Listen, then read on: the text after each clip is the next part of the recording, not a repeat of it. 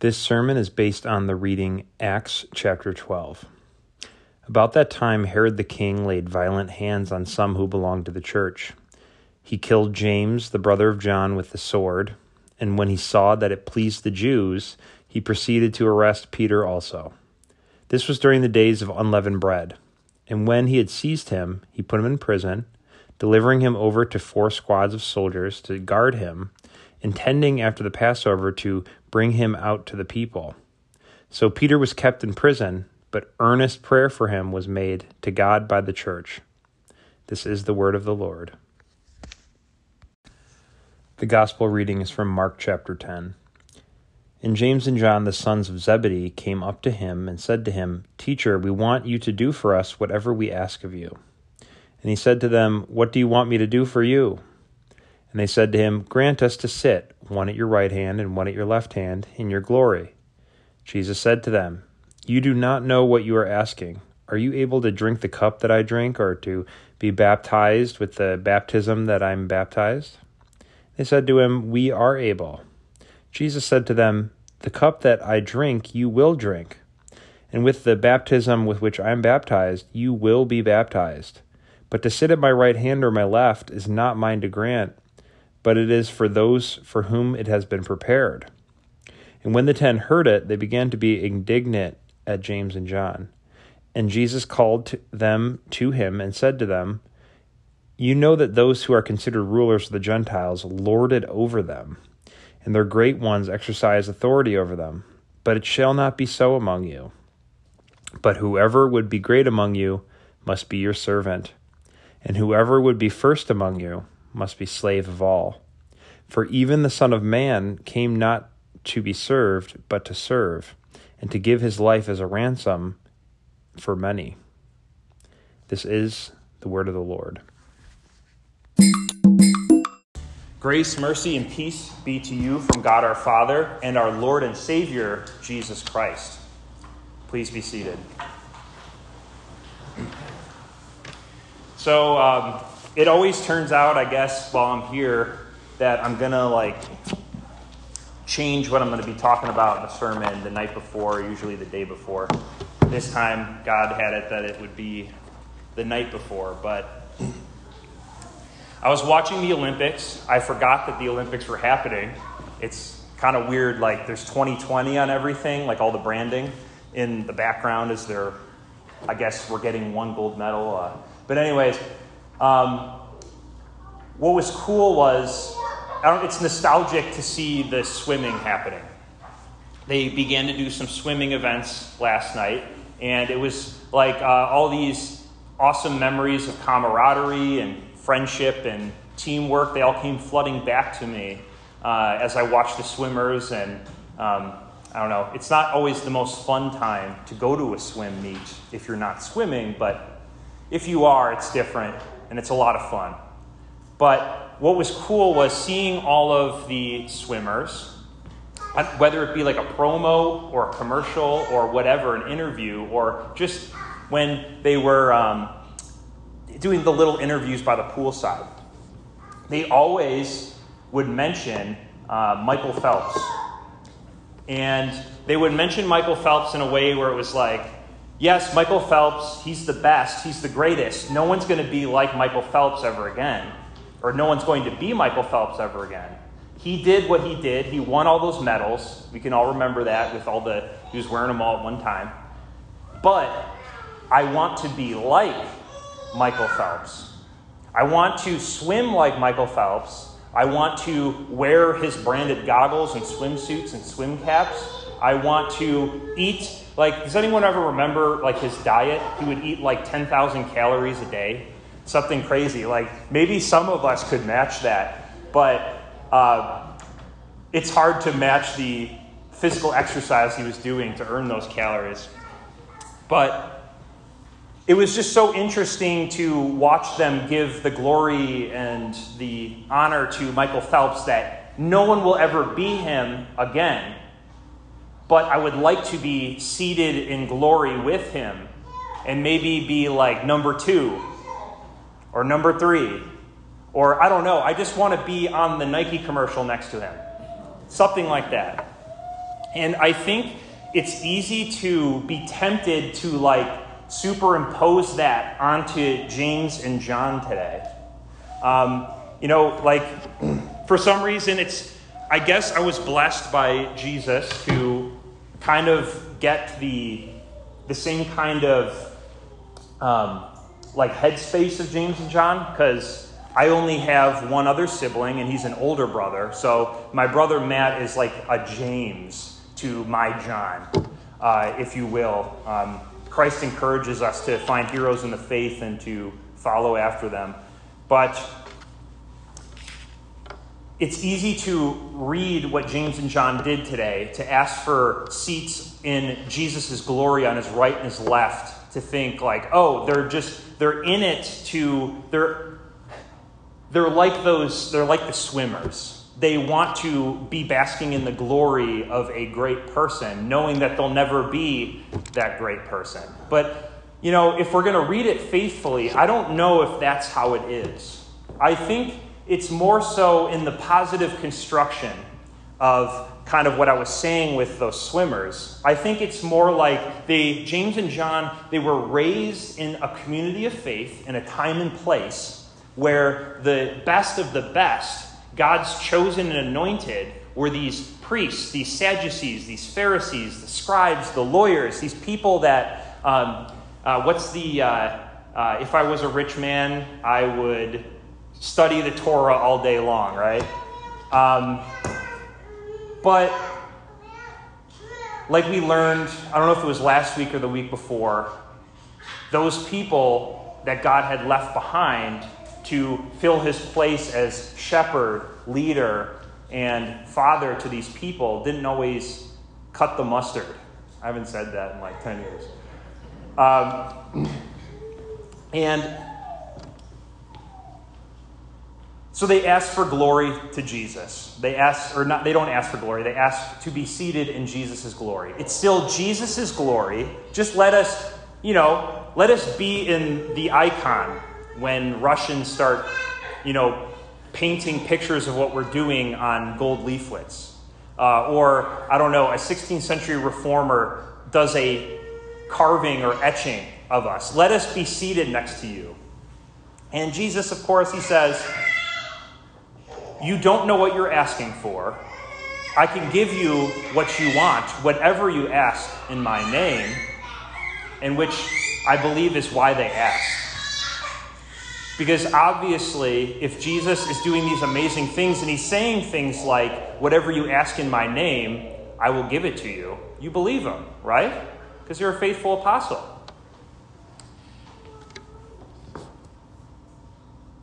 Jesus says, like he says it twice. Do you remember that? And he says the baptism thing three times. A lot of people like to read in the whole Trinitarian aspect of baptism when Jesus repeats baptism three times in the sentence twice. says, Do you think you can be baptized with the baptism which I was baptized with? Very strange, very weird to look at it in Greek too. But the thing is, it's, it's kind of like um, um, when I don't know, I don't know like our, our, one time I took a class taught by a rabbi, and he said, whenever someone asks to be Jewish, I say no three times. And if they ask again, then I say okay. It's like Jesus is like, I, you, you really don't know what you're asking for. Are you sure? Are you sure? And they're like, yes, yes. You know, we see this repeated a million times in the gospel. Yes, I can drink the cup you're going to drink. Yes, I'm going to be faithful to the end yada, yada, yada. It all goes out the window. They all desert him. He's left alone to suffer and die. Well, today, the church commemorates the fulfillment of Christ's prophecy about James um, when James is killed by Herod's sword. It's, it's really tough. It's tough to read. Um, you see that James ends up drinking Christ's cup of lonely suffering and death. When he's his head is cut off in front of i guess i don't know a crowd in the streets and everyone rejoices. And he's baptized with the baptism with Jesus is baptized with when he takes on the sin of all those terrible people in that one instance in time and he's killed because he's doing what and saying what people don't want to hear. And in this way, he is the first apostle to be conformed to the image of God's Son, Jesus Christ, as we read in the Romans reading. And never forget that it pleased those in authority when James was killed for the gospel's sake. It pleased them.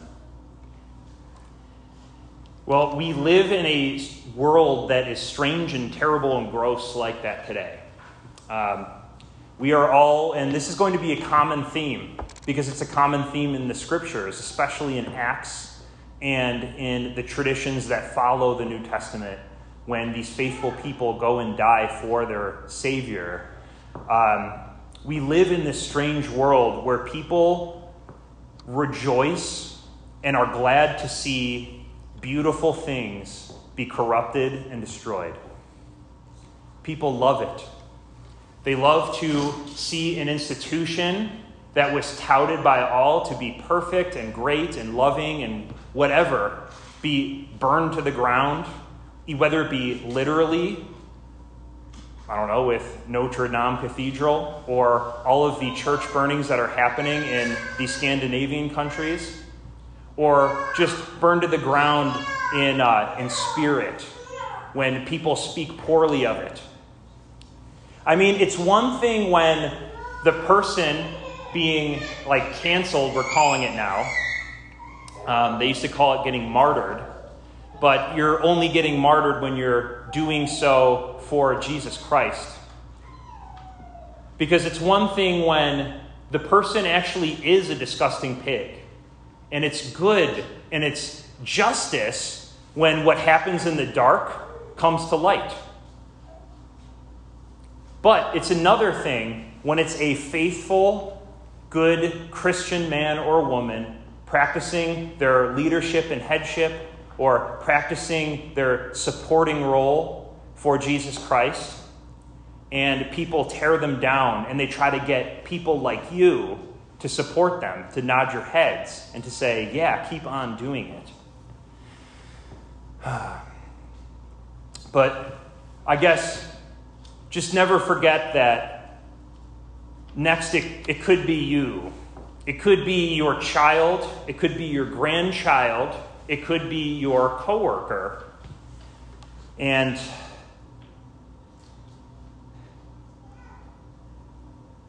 it will be your chance to show that you are a follower of Jesus when that happens.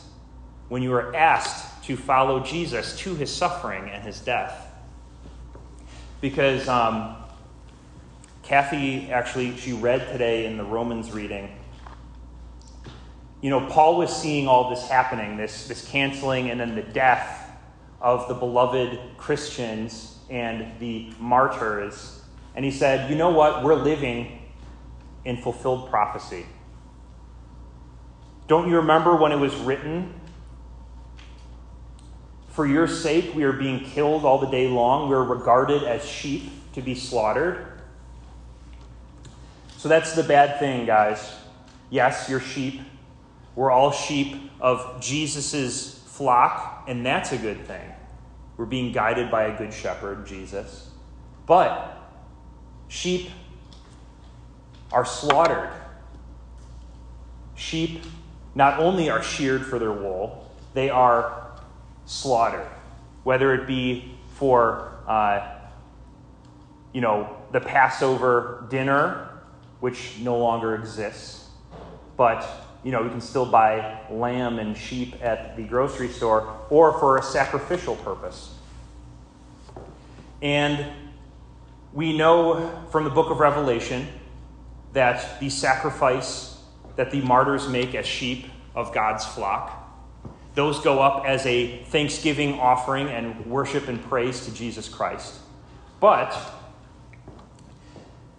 I think what this ought to point us to, this fulfillment of the prophecy, is the call of all Christians to follow not only Jesus, but also John the Baptist, James, Peter, Dietrich Bonhoeffer, all sorts of Christians who are taken captive, imprisoned, and killed for the message of Jesus Christ to follow their example of suffering.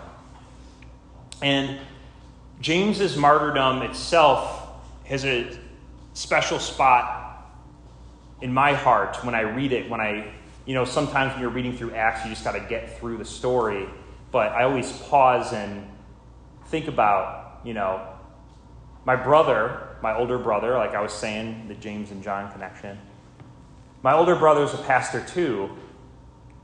What would I do? How would I respond if I was to learn that my brother had been killed in a humiliating way in front of crowds of people as a joke in a frivolous way for the sake of Jesus Christ and his gospel? How would I react? Would it strengthen my faith or would I throw in the towel? Would I drive by, you know, there's a Taco Bell by my house that I run to, and they have a sign and say, man, they're hiring. And $15 an hour doesn't sound that bad right now if it means that I can just go in, serve my time, and then retire and live peaceably. But obviously, it's not what I'm called to do. And you'll see a remembrance of that calling publicly today at 2 o'clock in my installation when I'm called to, to death, preach, teach, and shepherd you all, and then be held accountable on the last day to Jesus for your souls. And let's not forget either the thousands who remain in prison today for the sake of Jesus Christ, as we're reminded to do in our first reading when Peter was imprisoned, and the only thing it says that was keeping him in the faith and sustained and strengthened was the prayers of the Christians as he suffered there in prison. Let's never forget that as we return to Romans, in these things, in suffering, in death, we are more than conquerors through him, Jesus Christ. Because we can't forget that Jesus' death and suffering is unique. He alone is baptized with our sin. He alone drinks the cup of God's wrath.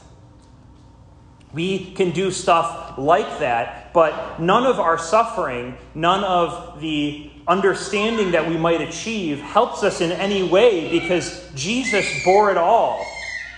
He bore it all. He was baptized with the sin of the whole world. And he took, he took that sin, went to the cross, through the suffering, through the mocking and the lies, and then he watches his closest friends that had made these oaths concerning being faithful to him to the end drop away one by one like flies. And then finally, his father, God in heaven, forsook him and left him be to die alone completely for us.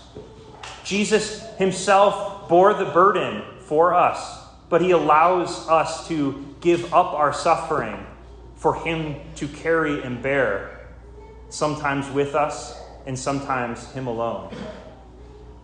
And so, what does Jesus reframe for us in our head in the gospel reading today after what is seen as a goofy request by James and John? Jesus reframes how things ought to go. He talks about authority and leadership. He says, you know, those guys, they, they lord it over their people, their authority. But I'm here to tell you that the Son of Man came to serve, not be served. And you guys should imitate me. You need to become slave to all. And what does it mean to become slave to all? It's actually really simple. You probably have gotten this iron into your heads from all the pastors that have served you, whether they be vacancy, uh, formally called, or filling in for the weekend. You are called, though you are free as a Christian, you are called to be the slave of all people your friends, your family, your little kids, your wife, your husband, your worst enemies, people that you hate, and people that hate you. You are called to be their servants. If you're a dad, you're a husband, you're a father, you are called to sacrificially live your life for your wife and your kids. If you are a wife, you are sacrificial you're called to sacrificially be a servant, a helper for your husband, and a mother to your children. If you're a child, no matter what age you are, you are called to honor your mother and your father. And that changes as you grow older, but you are called to honor them and to serve them. Are you a citizen? Do what's demanded of you. Are you a business owner? You are called to be fair, to be forgiving, and to be gracious, even when no one else is doing that. But never forget that Jesus alone is the Son of Man who came to give his life as a ransom for many. You cannot offer your life in place of the world's sins like Jesus could. You cannot offer your life in replace of faith in your child or grandchild, your friend, your neighbor. But do not be afraid to, as Jesus commands you, become enslaved to all people and to serve them according to their need. Because what is it to us if Christ is the one who died, even more than that, who was raised, who is sitting at the right hand of God interceding for us? What is all that suffering? Or when authorities in your life are pleased and they laugh and they joke about what you do here on Sunday mornings. And they say, I can't believe you still go to that. If you could just watch it online, if you could just watch a message later in the week on YouTube, why do you waste your time? Why don't you go to breakfast with your family? Why don't you walk around the arboretum with your family? That's a better time. That's a better use of your time. Will that separate you from the love of God? What will your choice be? Well, for us Christians, Paul writes to those who are undergoing suffering nothing, neither death nor life, nor angels, nor rulers, nor things present, nor things to come, nor powers, nor height, nor depth, nothing else in all creation will be able to separate us from the love of Christ, from the love of God in His Son in a specific way through death on the cross and rising again for you. It was the same case for James, whose head was separated from his body, though his soul was not separated from Jesus Christ as Savior. And the same is true for you. May the love of Christ guard your hearts and your minds and the hearts of your family, your children, your friends and may Christ be present eternally, even with your enemies, as you heap burning coals of forgiveness on their heads. In his name, amen.